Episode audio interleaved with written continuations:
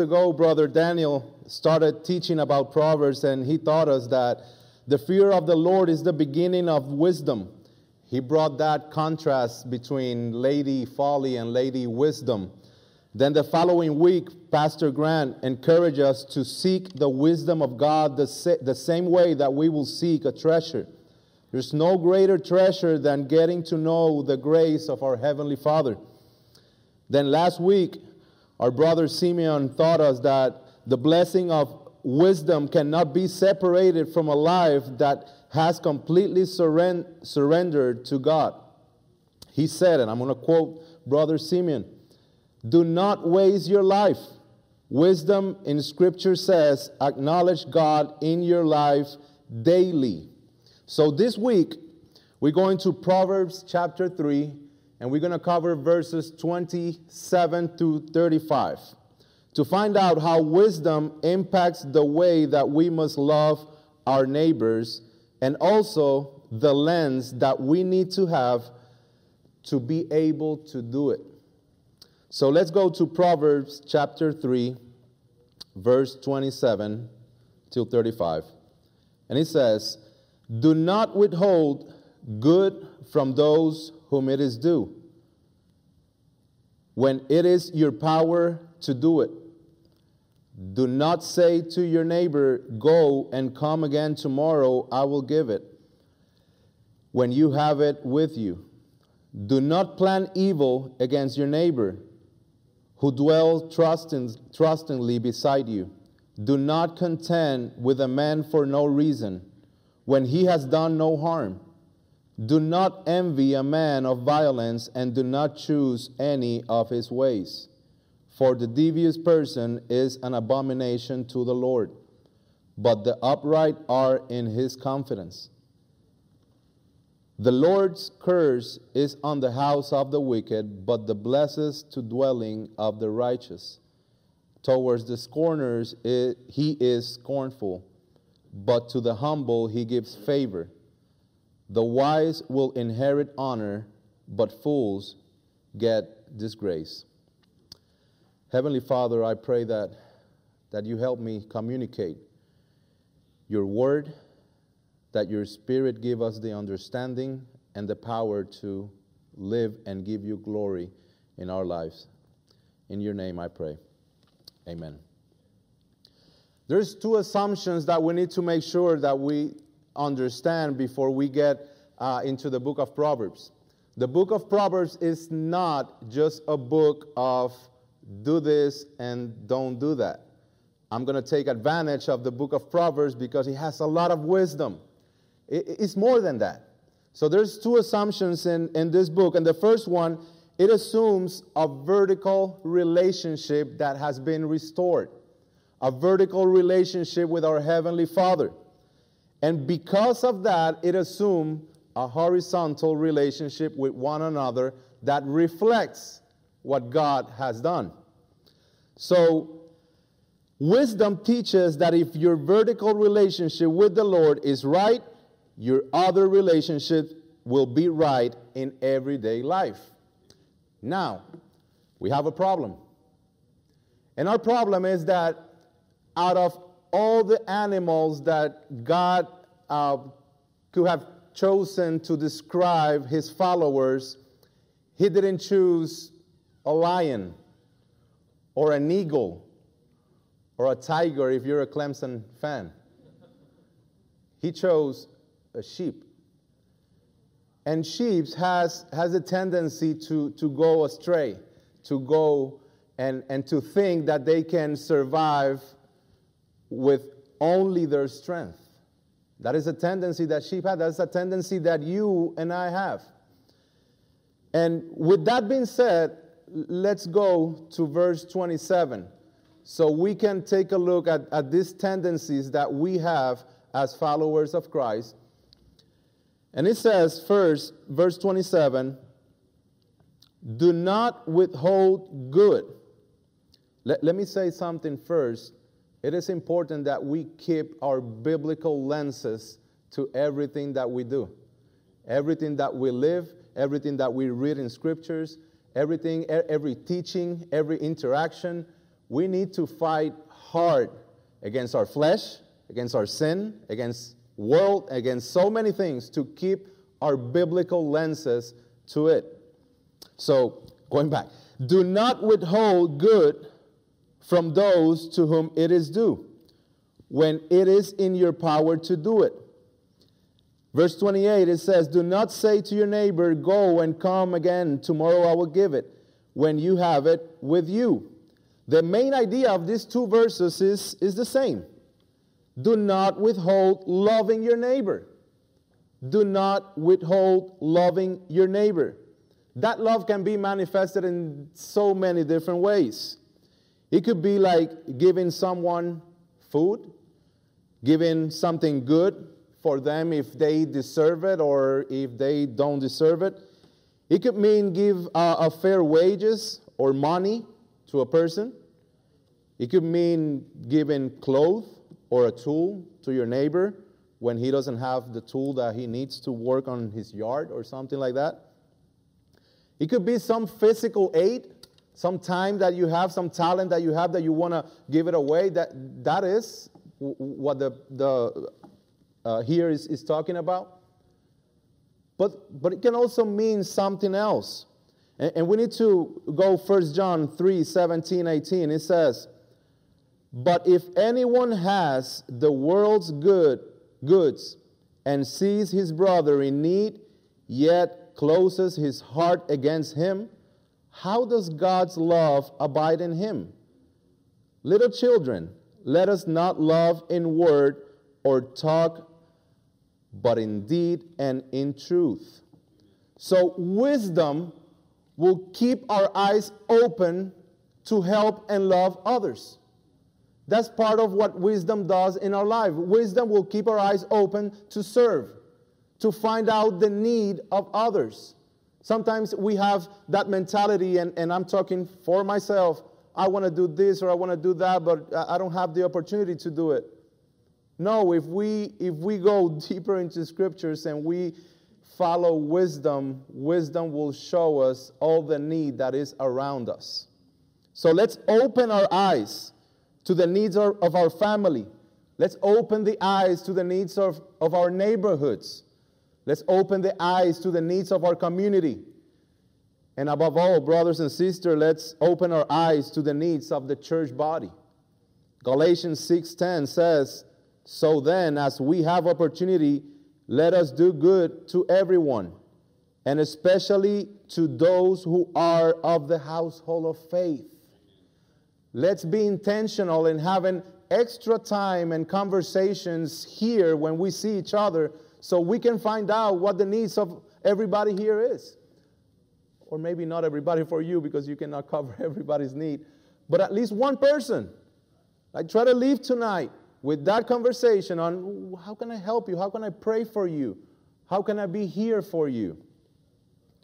Now, let, let me point two important things about this, these verses.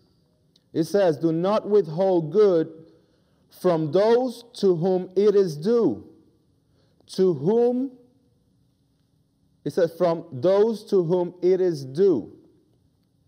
Literally means the owner of something. And this is the time that, like, what? What are you, what are you saying? What are you referring to? Because because the verse 27 says, Do not withhold good from those to whom it is due. It means that people that are in need, they own that need, and we need to be able to provide the needs that they have. Hmm. Sometimes you and me act like people that someone else owes us instead of I owe you. It's easy to say, I, uh, they owe me an apology or he or she owes me an apology than to go and apologize yourself for the part that you did. But wisdom is saying here that it is us that owes them good. Hmm. Then he says, when it is in your power to do it. what a relief. So I, like, I owe them, but oh, it's clearly said that is when is in my power to do it. It's not now. And, and, and we understand, brothers and sisters, we are limited. We don't have enough money to give away. We don't have enough time to volunteer or to serve, or we don't have enough resources to be able to be in a position to serve and serve and serve and serve. What do you mean that, that you owe them? Unless we consider the Proverbs through the lens of scriptures and through the lens of the gospel. Proverbs are, are to be applied through the lens of what Jesus accomplished at the cross. Everything belongs to him. Psalm 24, it says, The earth is the Lord's, and the fullness therefore, the world and those who dwell therein. For he has founded upon the seas and establishes upon the rivers. Matthew 11 27, it says, All things have been handed over to my Father. Who said that? Jesus. So he has all things. And he gave himself, he sacrificed himself so he can purchase us. So we belong, if we are followers of Christ, we belong to him. We don't belong to ourselves. We belong to him. And He has commanded us some specific things that we need to do with one another. So when He says, love one another, it means that we owe one another to love them. Oh, you always have that in Christ.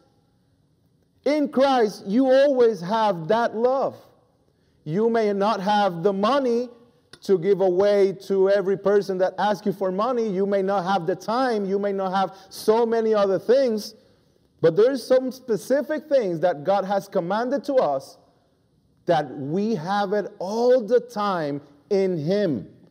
In Christ, we have the power to love one another, to be devoted to one another, to honor one another, to live in harmony with one another to build up one another, to be like minded towards one another, to accept one another, to admonish one another, to greet one another, to care for one another, to serve, to bear one another's burden, to forgive one another, to be patient with one another, to speak truth in love, to be kind and compassionate, to speak to one another with psalm, hymns, and spiritual songs, to submit to one another, to consider others better than yourself, to look to the interest of one another, to bear with one another, to comfort one another, to encourage one another, to exhort one another, to show hospitality to one another, to employ the gift that God has given us for the benefit of one another. Those things, we always have it in Him. And those things we owe it to one another. And those things we owe it to the community. And those things we owe it to the world. That's why we are the light of the world. We owe. We owe them. So, do we see ourselves as people that owes or people that do we see ourselves as, as debt collectors? Like everybody owes me something? Do we see other people as owners of our love, respect, forgiveness, understanding? Or do we see ourselves as center of everything and treat people as, as if they owe us something? Verse 29 Do not plan evil against your neighbor who dwell trustingly beside you. Do not contend with a man for no reason, for he has done you no harm. These verses shows the result of living our life like, like debt collectors. When we are thinking in ourselves and what people owes me, we are thinking evil about other people. And it's clearly the command do not plan evil against your neighbor. Do not contend with a man for no reason. We are wasting our time. when we focus in those kind of things. The Bible also tells us, tells us, do not lie to one another. Stop passing judgment on one another. Let us not become conceited, provoking, and envying one another. Do not slander one another. Don't grum- grumble against each other. But why we do that? Because we're sheep. Because we change the biblical lens for uh, Lady Folly's lens. Verse 31, it says, Do not envy a man of violence, and do not choose any of his ways. For the devious person is an abomination to the Lord, but the upright are in his confidence. Brothers and sisters, we, we are all guilty of acting like beasts. What, what do I mean? Like, brother, you're, you're saying hard stuff in there. Like, that, that's, that's what the psalmist said. The same situation. He started to envy men of violence because they were prospering and, and he was not. Psalm 73, he said, But as for me, my feet had almost stumbled, my, my steps had nearly slipped, for I was envious of the arrogant when I saw the prosperity of the wicked. Then he said, Behold, these are the wicked, always at ease. They increase in riches. All in vain have I kept my heart clean and washed my hands in innocence. Then he woke up, or the Lord opened his eyes. And he said, Like a dream when one awakes, O Lord, when you rose yourself, you despised them as phantoms. When my soul was embittered, when I was pricked in heart, I was brutish and ignorant. I was like a beast towards you. When we are desiring the prosperity of wicked people, we're acting like beasts. But praise God for His mercy. I pray that God opens our heart to the reality of being with Him and the reality of being without Him. Verse 32b and through 34 it says, For the devious person is an abomination to the Lord, but the upright are in His confidence. The Lord's curse is on the house of the wicked, but He blesses the dwelling of the righteous. Toward the scorner he is scornful, but to the humble he gives favor. The wise will inherit honor, but fools get disgrace. There are two results of the decisions of one makes in life. Lord's attitude toward the wicked and the righteous. In Christ we have eternal life.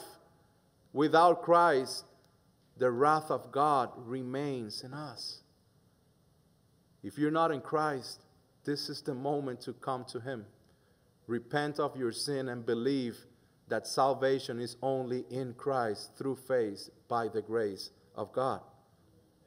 May God give us the understanding that in Christ we can serve and do good now. And that He is all we need, He is enough. So we can continue the prayer in Psalm 73 as it says, Whom have I in heaven but you? And there is nothing on earth that I desire beside you. My flesh and my heart may fail, but God is the strength of my heart and my portion forever. Heavenly Father, thank you for your mercy, thank you for your grace, and thank you for your word. Thank you for giving us in you all we need to show the light of Christ to one another and to our community, to our state and to the world. Guide us, help us, and let us live for your glory. In Jesus' name, I pray.